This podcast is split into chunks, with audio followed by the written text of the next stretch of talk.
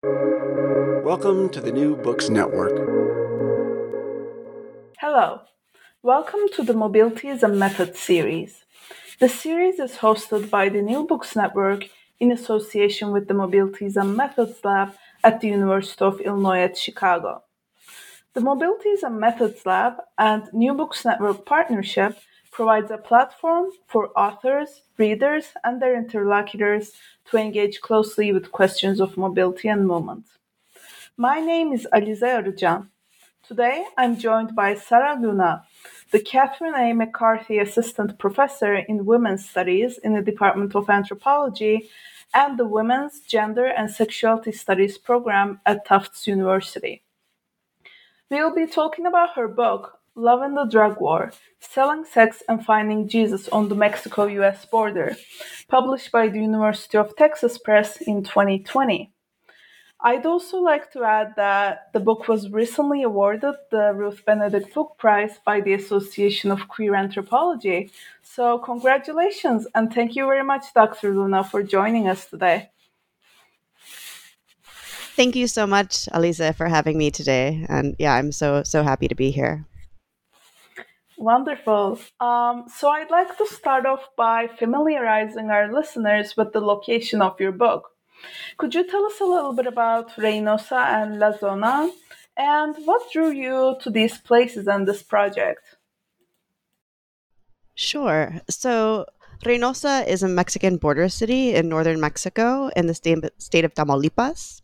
And so it's south of Texas. Um, the closest border city is Hidalgo, Texas, and then on the other side of that, McAllen, Texas and um, La Zona de Tolerancia, um, is, or the tolerant zone, is a regulated prostitution zone surrounded by walls. Um, it was built in 1949 on the outskirts of the city. Um, there used to be a kind of a more traditional red light district in the center of the city, um, which was really booming at a certain historical, certain particular historical moments. Um, but the the old red light district was destroyed in a fire. And many people in Reynosa believe that it was destroyed on purpose because there was a big debate about um, whether it should be moved or not. Um, and basically, locals wanted this these um, this area of vice to be removed from the city center.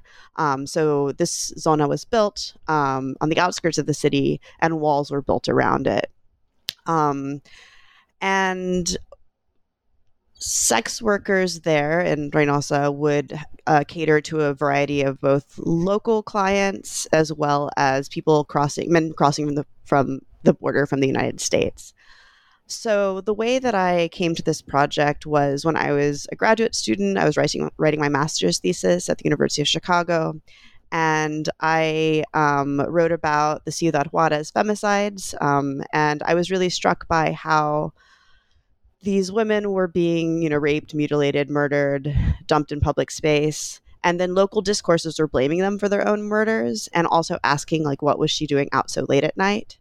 Um, so insinuate and also these local discourses would often ask if um, if these women had or, or, suggest these women had double lives as sex workers um, so this really got me interested into the in the question of the whore stigma and why it is that people who are are sex workers or who are assumed to be sex workers, um, why their lives don't matter. Um, and it turned, I mean, a lot of the people from the Ciudad Juarez feminicides weren't not even sex workers. So, um, so this is what got me interested into in the idea of working class women's sexuality in Mexican border cities and um, how that kind of intersects with um, racism and um, other kinds of structural inequalities.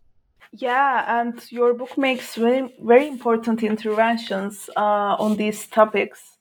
Uh, one of those interventions is to bring conversations on borderlands together with those on moral economies of sex work and drug trade, which is, you know, something that you mentioned as um, a point of um, interest that drew you to these borderlands. Um, and I'm wondering how does morality expand our understanding of borderlands in general and of the Mexico US border in particular? Yeah, that's a great question.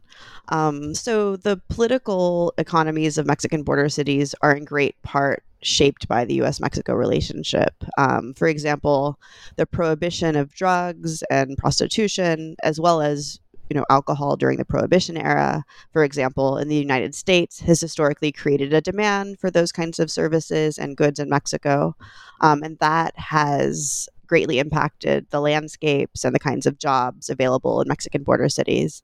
And then, of course, the demand for lower cost labor with fewer regulations, right, which has been facilitated by neoliberal policies like NAFTA. And I'm using the concept of the moral economy, which is basically, in its broadest definition, the way that moral values become attached to economic behavior. And I set up the book in part by looking at the moral economy is attached to sex work and drug work, um, looking at some similarities and differences between them. And so I show some similarities between these kinds of work. They both require secrecy, foster queer intimacies, and are seen to be easy money, even though they are dangerous and difficult work. But there's also a way that in which these moral economies are also gendered. Um, while drug work could be seen as cool and masculine in some ways, and many little boys wanted to be narcos when they grew up. Um, ultimately, being a sex worker was seen as the worst kind of woman that one could be. Um, so I think that these conceptions of morality can expand our notions of thinking about borderlands in general and the US Mexico border in particular, um, because it helps us to think about the social meanings that ultimately get attached, attached to these economic behaviors. Um, and I think that and of course the US Mexico border is the case that I know the best about, but I can imagine that similar things happen in other borders, especially when there's great inequality and yet great intimacy between the two countries. And I think that a lot of the policies that actually create borders and that make up borders are already tied to conceptions of morality, right? So you can think about things like um, many of our policies um, that have led to the militarization of the U.S. Mexico border, in part to keep like bad hombres out and to keep them from rape, raping women, right? Or policies prohibiting sex work and alcohol consumption in the United States at certain historical eras, eras those are already kind of morally charged, right? And then the way that they impact the border cities themselves um, end up being morally charged too in different ways. Yeah, that's a great point. And I love that you bring up the fact that, you know, the literature about moral economy should actually be something that's very gendered. You know, it's not just about this abstract understanding of morality. Um, yeah, you know and on that note you know you talk about you take up other um, other issues such as motherhood love and obligation. And you know you show that it's not only about um, sex work like it's not these issues not only intersect with sex work but also um, they figure into missionary work and drug trade which is you know maybe not a connection that um, comes to folks intuitively. Um, so I was wondering if you could tell us a little bit about these complex relationships. Sure, sure. Um, so I start out with this emic conception of obligar or to obligate, um, which is a verb that I found people use them, the people I was working with use the most to talk about the relationships between sex workers and their pimps. Um, and there was usually coercion in these relationships and sometimes violence sometimes deception. Um, but there was often also love too. And you know many sex workers and pimps created families together. And there were some instances when sex workers chose their chose to leave their families to go with their pimps. Um, and so in part i want to kind of complicate this idea that like families are good, pimps are bad, um, which you know other scholarship does that too. Um, but then the pimps often use sex workers' ties to their children to further obligate them. And so I use this kind of mixture of love and obligation, coercion and violence as a stepping off point to more largely theorize the different kinds of relationships that I see in this book. Um, so the relationship between sex workers and their families, for example, the relationships between sex workers and missionaries. Um, and I think that a lot of these kinds of dynamics end up happening also in the drug trade and in missionary work. Um, but it's also kind of a, a, particular way of seeing, right? A, a way of seeing um, the kinds of obligations, the, the, gendered obligations tied to these social worlds um, that people are are engaged in um, and whether so for missionaries you know they have certain obligations to god certain mission obligations to their christian publics um, the people working in the drug trade also have obligations to their family members too right that motivate their their actions as well on that note, I was wondering if you could tell us a little bit about the research process. I'm especially, you know, intrigued by how you made these connections with, you know, all these um, different kinds of people that make up this moral economy, such as missionaries or pimps, um, or sex workers, or you know, even their families. So, yeah, if you could tell us a little bit about how you um, gained insight into their lives? Sure. So um, when I first arrived there, I didn't really. I didn't really know anyone in Reynosa. Um, my parents attend a small Mexican American church in San Antonio, Texas, and they have a sister church in Reynosa. And so on my first trip, I stayed at an orphanage that was run by some missionaries that those people knew. Um, and someone at that a missionary at that orphanage knew this missionary who ended up um, b- being a really important contact for me. And um, through her, I was able to meet other missionaries and also quite a few sex workers. And th- so through some of the sex workers, I met some of the other people. And I also stayed with a family that I had met online um, on one of these um, websites that you can use to like stay with someone in a city. Um, it was pre Airbnb when people were doing this more for, I don't know, to meet friends. Um, and so it was really through those initial contacts that I got to see all of these different pieces of these worlds and um, through kind of building relationships with those initial people um, that I that I met others. Yeah, that's wonderful. And you know, we in some ways we see these sort of interstitial spaces between borders or sex work or missionary work. And I think what makes your book really rich is that it is located about the forms of relating in between. Um, and, you know, throughout the book, you conceptualize these in betweenness in triads which I personally read as a methodological move, even though you know it wasn't um, featured in the book as a methodology. So I'm wondering how thinking through triads shape your understanding of life in Reynosa, and whether you know you could interpret it or posit it as a methodology. That, that's probably accurate. Is having two one, sides. One, one second, Sarah. Oh, I think shit. yeah, I think it's just yeah, it wasn't recording on the. Yes. Yeah. Okay. It's okay. We can just cut this out. Let's just take like a little break and then continue. So, yeah, that's an excellent question. And I absolutely do think that that's accurate, that it was a methodological move, even though maybe I wasn't really even thinking of it in those terms at the time. Um, but on the one hand, borders are often thought of as having two sides, and I wanted to complicate that in part by looking at things in groupings of three. Um, and this was in part inspired by some scholarship by linguistic anthropologists and others inspired by Ch- Charles Sanders Peirce, um, who really has a triadic approach to understanding meaning making, first in the relationship between the sign, the object, and the interpretant.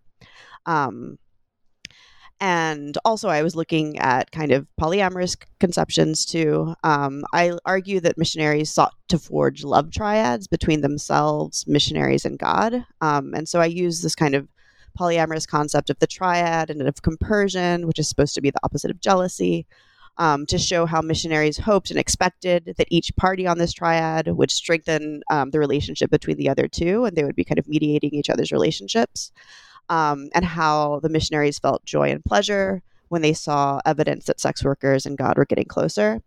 Um, and so, sex missionaries felt closer to God as they got to know sex workers, and they expected that sex workers would feel closer to God from spending time with missionaries. Um, and another key triad in the book um, is kind of the relationship between a sex worker, her child, and her pimp, which is part of the the triadic relationship that I use to to think about this concept of obligar. um, which is something that has both love and violence um, in it. Um, and I think that plenty i also think through plenty of other relationships in the book in in threes. Um, and i think that it was conceptually productive in this case. Um, i mean i don't want to necessarily like argue we need to always look at relationships triadically and replace the dyad or the triad. Um, but i do think that it's a methodological move that reveals things that we might not otherwise see and pay attention to ways of how meaning is made in triadic ways sometimes and also how different people mediate each other's relationships too yeah, that's a wonderful intervention in you know conventional ways in which um, borders are understood. Like I love, you know, of course, not everything could be taught in triads, but I love that you go um, beyond the binary. And you know, another important intervention that you make is about the directionality, especially in the Mexico-U.S. border.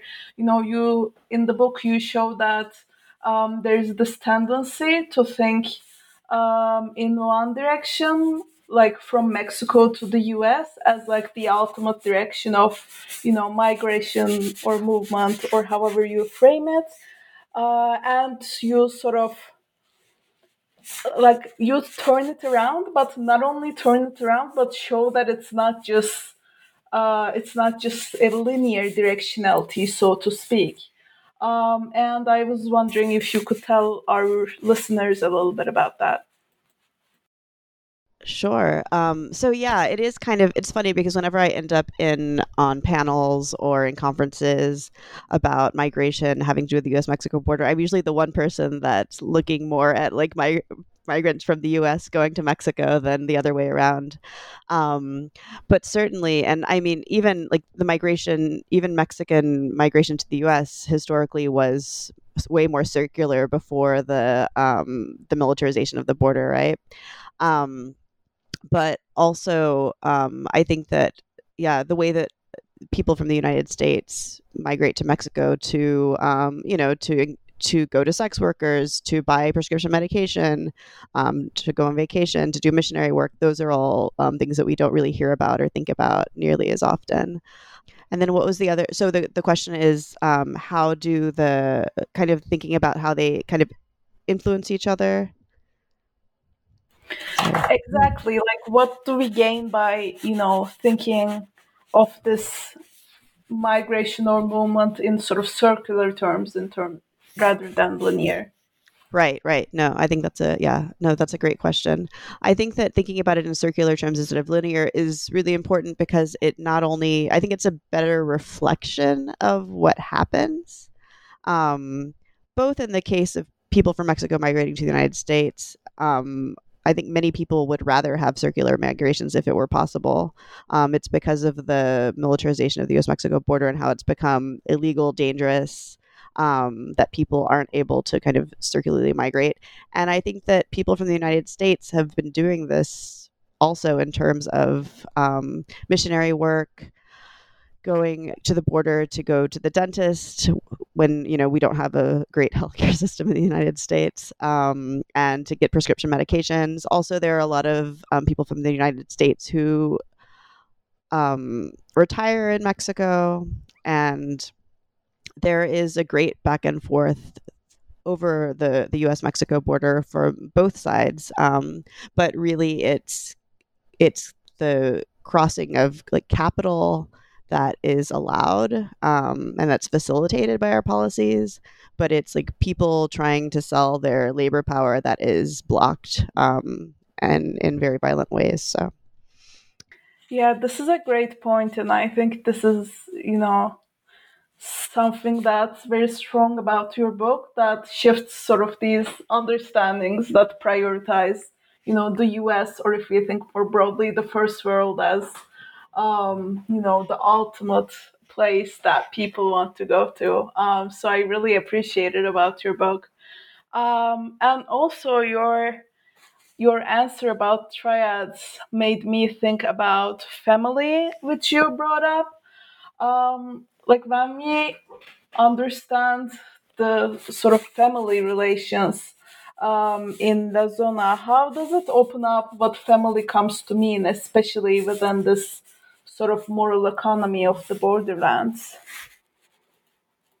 Hmm, yeah, that's a great question. Um, so, the familial relationships that are forged there, I mean, some of them are, I mean, there are some sex workers who have their children close by, um, but most of those people are also have crack addictions and um, were judged for some of the other sex by some of the other sex workers. Many of the sex workers fostered what they call double lives um, to protect their families kind of from the whore stigma.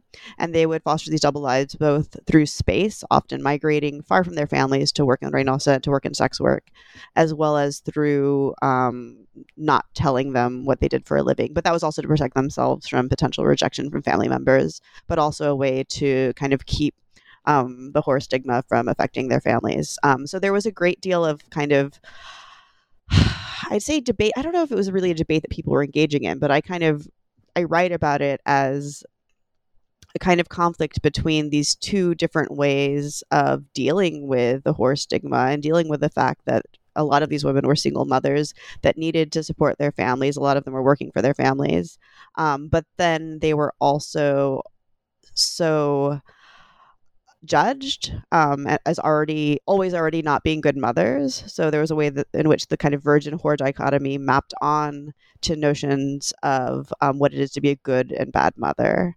Um, so the sex workers are really in a double bind because if they um, if they engaged in sex work, then they could uh, they were seen to be not providing um, adequate moral care to their children. Um, but beyond those kinds of relationships, um, certainly thinking about yeah, sex workers and pimps as being family members, thinking about there were sex workers who imagined themselves to be who called who called other sex workers their sisters or um, daughters, um, and there were also familial kind of kinship relations created between sex workers and missionaries too.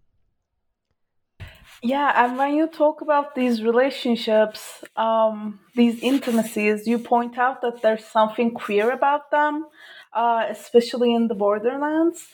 Um, and I was wondering if you could speak to the queerness of the intimacies we see.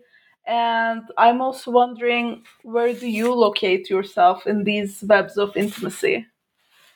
Yeah. So I'm using the term queer in a way that's not other to heterosexuality, but that's other to heteronormativity, kind of following Michael Warner, um, as well as white middle class heteronormativity, um, following Cathy Cohen. Um, and the sex workers are certainly queer in this way. Um, they're subjected to the whore stigma um, and to regulation by the state in the name of the public good.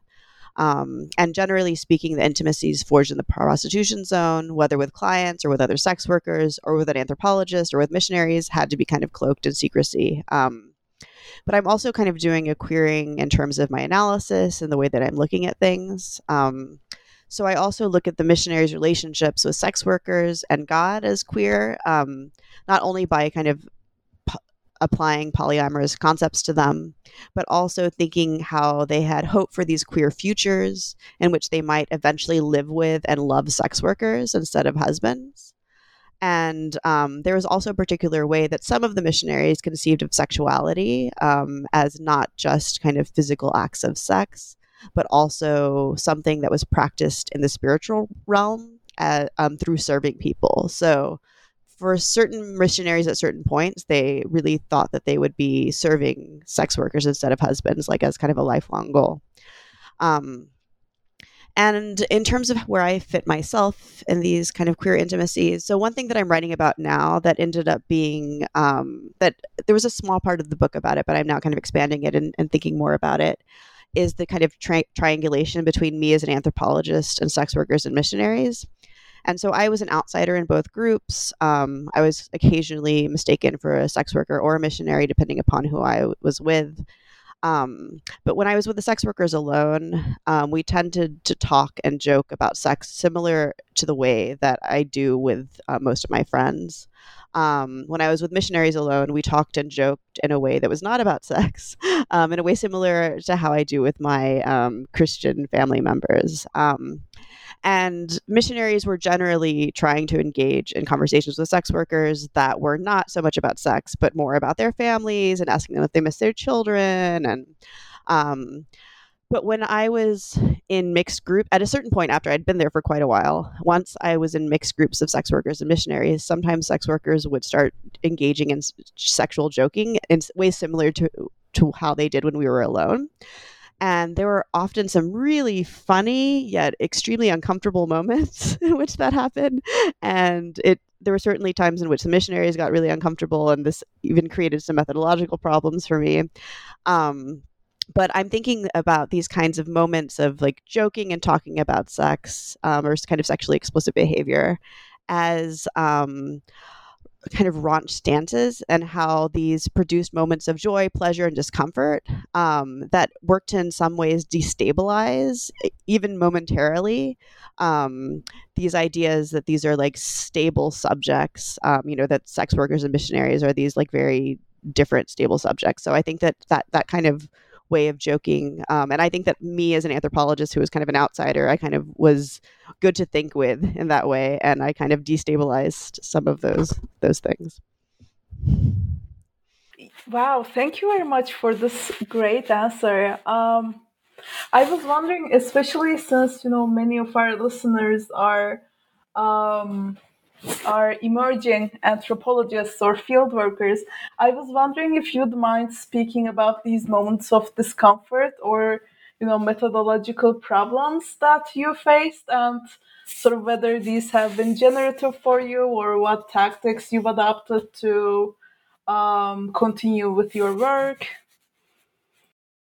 Yeah that's a great question. And i think i think that those moments they're so hard when they're happening but they do like if you analyze them if you think about them enough i think they're often like really key sources of insight um, and this it's funny because i didn't really deeply analyze these moments until 10 years later and now i'm realizing that there's so much more to, to say about them. Um, but yeah it was it was really hard to to figure out how to act ethically in these situations too um, in terms of like which version of myself to present to people and how does that line up with both you know their comfort levels and you know what i think is an ethical way to act. So um, a lot of that i i don't know yeah i, I have hesitate or I, I don't necessarily always feel like i did the right thing at each g- given moment but i do think that from yeah from the times that we mess up certainly and the times in which we're uncomfortable and other people are com- uncomfortable those are often the times that we really learn something. Yeah i i think this is a very important point to say and name uh, especially you know for those of us who are emerging into the profession. Um, and you know, on that note, I want to continue a little bit uh, on your methods and methodologies. Um, one thing that was striking to me about your book was the creative ways you found to foreground your collaborators' authorship in their own narratives. For example, you feature memoirs or blog posts in your book, uh, which is not something I see very often uh, personally. Um, so I'm wondering what roles you foresee these forms of storytelling um, play in borderland ethnographies and you know how did these methods enrich your work and even you know how did it occur to you to incorporate them in the book or in your field work?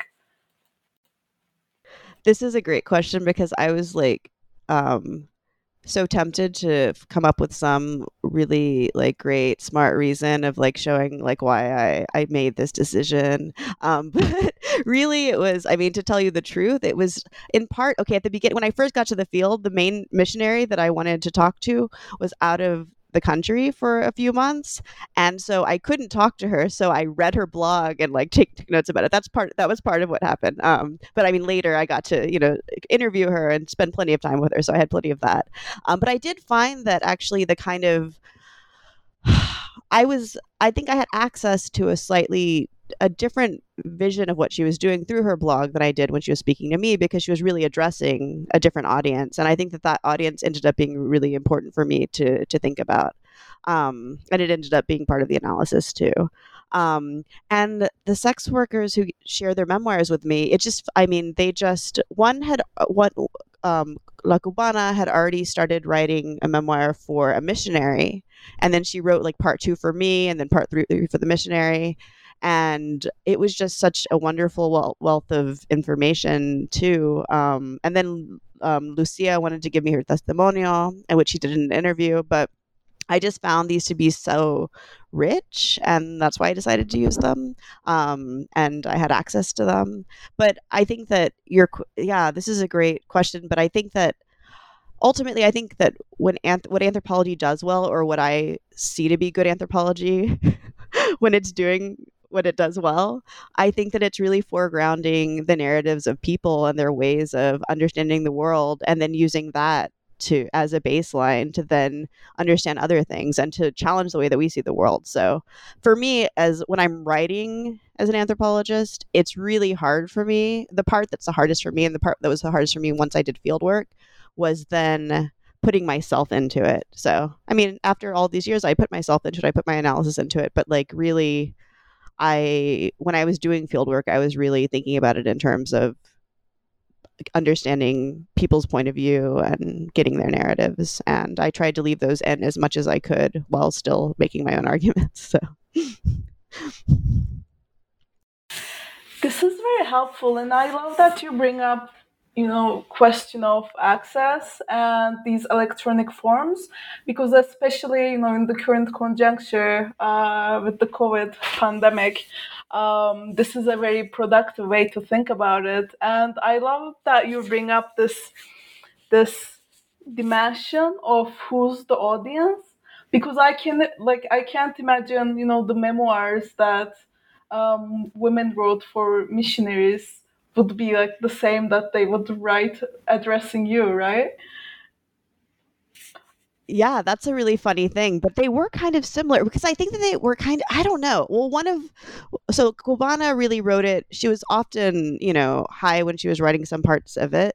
Um and it was pretty uncensored, I think. Um in terms of like the kinds of things that she yeah, she she did not I don't think that she changed the her her focus or the way that she wrote when she wrote for me or for a missionary. The other woman, Lucia, she was like a born again Christian. She had a very specific narrative that she gave, whether she was talking to me or a missionary or when she was like once interviewed on the, the radio. Um, so yeah, it's it is kind of interesting. I bet a lot of the other sex workers though, like these were maybe um, specific cases, but I bet that a lot of the other sex workers probably would have written very different things for me versus for the missionaries. That's a great point. Another another point that I find very provocative about your work is how you think about stories and narratives as means of value creation. And you know, I guess my question will be sort of one that is triangulated, uh, if you may, um, because I'm wondering how this value creation works between missionaries and sex workers, but also anthropologists. Like the section that was about, um, you know, missionaries asking um, sex workers for their narratives and you discussing that through value, it was so uncannily similar to the work of anthropologists and you know the critiques of being extractive about sort of quote unquote data or people's stories. So I'm wondering um, if you think about these together yeah that's that is uh, yeah that's a really great question and um, observation. I certainly think there's a great um, parallel between the way that these missionaries were collecting and circulating stories and the way that i'm ultimately doing the same thing right? Um, and i guess we're both in a certain way at least these missionaries and most anthropologists are kind of that's our kind of the business that we're in right? Um, and um, I think there's also a sort of parallel in the kind of intimacies there too. Like I was just reading um, Margot Weiss's um, article about um, kind of the erotics of ethnographic ac- encounters, and I'm thinking about how um, the kind of like longing to know and be close to um, people and to learn about them, and how this becomes it's part of what we do like for a living as well as you know there's something definitely happening in those moments too. but yeah, and so for the missionaries, I look at how they create value by like spreading God's influence and love and fame, right, throughout time and space. Um, by um, collecting and circulating these sex workers' stories um, cir- and circulating them to their larger publics. Um, and then as they circulate these to their Christian audiences, um, it makes the audiences then feel closer to God too, right? Which then further spreads his influence. And this is a way that they create value. Um, but yeah, so I definitely see a big parallel in what we're doing, but my question for myself is really like what what value am I am I trying to extend or expand? That's a big question mark. Um, I should probably reflect upon myself in, in that way and our discipline, right? Absolutely. Um, yeah, this is wonderful. And, you know, through this value creation that goes beyond the missionaries and goes to their sort of Christian audiences, it even shows how much, um, how much sort of non-linear the directionality of you know U.S. Mexico borderlands is and like the migration is. Um, so that's that's really wonderful. Um, so my last question for you is what is next? Um, what are some new questions, issues, or projects you're currently thinking about? And I am sure that these are rather um, difficult questions considering the times we're in, but Thank you. Um, I mean, it, the, the most truth, the most truthful answer is that I spend a lot of time, you know, creating Zoom lecturettes for my for my students for my classes now. Um, but I was supposed to actually be in Mexico City um, doing research for another project um, about gender and sexuality related activism, um, and I'm not there yet because of the pandemic. But I hope to get there soon. Um, I'm also working on um, a project about gender and fitness culture in the US, which I've been thinking about for a few years. Um, I'm also really excited right now thinking about a new album for Kegels for Hegel, um, which is a we're a conceptual art project that writes raunchy love songs to philosophers and other thinkers. Um, and so our first um, our first album was called "Fucking with Philosophers," and we make music videos. You can find them on YouTube. Um, it's a collaborative project. And um, we're now working on a new queer kinship album which i'm super excited about so i've been like anytime that i'm not um, yeah doing my real work i i'm brainstorming about song lyrics and and collaborations and so yeah if anyone wants to work on the queer kinship album you're all welcome That's wonderful. Thank you very much, Dr. Luna, for joining us uh, and for your insights. Thank you, Alice. It's so so nice to meet you, and this is wonderful. Thank you. Um, so, in closing, I am Aliza Arjan. This discussion of love and the drug war, selling sex and finding Jesus on the Mexico US border, published by the University of Texas Press in 2020, is brought to you by the New Books Network in association with the Mobilities and Methods Lab at the University of Illinois at Chicago. Thank you for listening.